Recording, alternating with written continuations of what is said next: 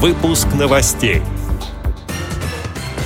Представители Ульяновской региональной организации ВОЗ совершили экскурсию на пасеку. Праздник урожая провели в Пятигорской местной организации ВОЗ. Сборная России одержала победу на чемпионате мира по шахматам среди незрячих и слабовидящих спортсменов. Далее об этом подробнее в студии Анастасия Худякова. Здравствуйте!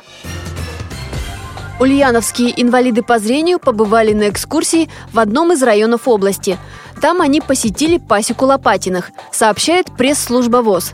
Незрячие люди познакомились с технологией получения меда, попробовали и запаслись целебным лакомством на долгую зиму. На экскурсии они посетили два рабочих павильона. В технологическом производят пасечные работы, качают мед, собирают и обрабатывают продукцию, а в фасовочном занимаются упаковкой. По окончании экскурсии на уютной террасе гостеприимные хозяева угостили всех ароматным чаем. Инвалиды по зрению узнали, как правильно употреблять мед, а также поделились рецептами кулинарных блюд, вкусных напитков и косметических средств для сохранения молодости и красоты.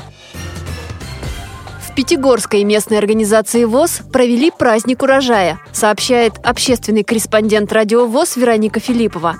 На таких встречах огородники делятся опытом выращивания урожая на приусадебных участках. К тому же это возможность для жителей квартир попробовать натуральные продукты – в этом году на столах были виноград, персики, помидоры разных цветов и оттенков, желтые, красные, розовые, черные, а еще огурцы, арбузы и не только. В конкурсе участвовали 15 человек. Они представили свои огородные результаты и обменялись посадочным материалом. Победителем стал житель станицы Константиновской Александр Найденов. Сборная России одержала победу на восьмом чемпионате мира по шахматам среди незрячих и слабовидящих спортсменов. Соревнования проходили в столице Болгарии – Софии. В турнире участвовали представители 15 государств. Те, кто лучше всех выступил на Олимпиаде людей с нарушением зрения в прошлом году, а также страна-хозяйка. Это были командные соревнования. Нашу страну представили четыре основных игрока – Алексей Смирнов, Станислав Бабарыкин, Юрий Мешков, Евгений Суслов и один запасной – Руслан Драганов. В полуфинале сборная Польши обыграла представителей Германии, а россияне победили украинцев. В итоге в напряженном матче за третье место победу одержала Украина, а в финале Россия встретилась с Польшей.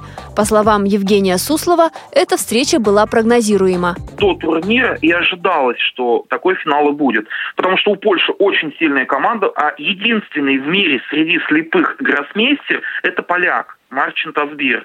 Он почти всех обыгрывал, поэтому команда почти со всеми вела сразу 1-0, и это, конечно, огромное преимущество. А для нас было очень важно в финале, чтобы Алексей Смирнов не проиграл э, Тазбиру.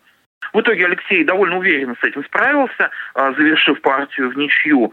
А, вот на второй доске как раз мы рассчитывали, что а, Станислав, у него уже, так скажем, традиция обыгрывать Чайковского. И в этот раз это получилось, ну, э, ее, эту партию признали а, самой красивой партией за весь турнир. На самом деле, вот эта партия, она и стала, наверное, решающей. Потому что, опять же, у нас объективно позиции на обеих досках, и на третьей, и на четвертой, были плохие. Юрий Алексеевич на третьей доске в итоге так и проиграл Дукачевскому, а на четвертой доске в финальном матче меня как раз заменили. А, играл у нас Руслан Драганов. На него, так скажем, давил э, Джессек Стаханчик. Но Руслан в итоге удержал позицию, сделал э, непростую, тяжелую ничью. И тем самым э, счет стал 2-2.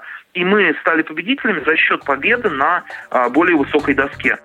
Эти и другие новости вы можете найти на сайте Радиовоз. Мы будем рады рассказать о событиях в вашем регионе. Пишите нам по адресу новости собака ру. Всего доброго и до встречи!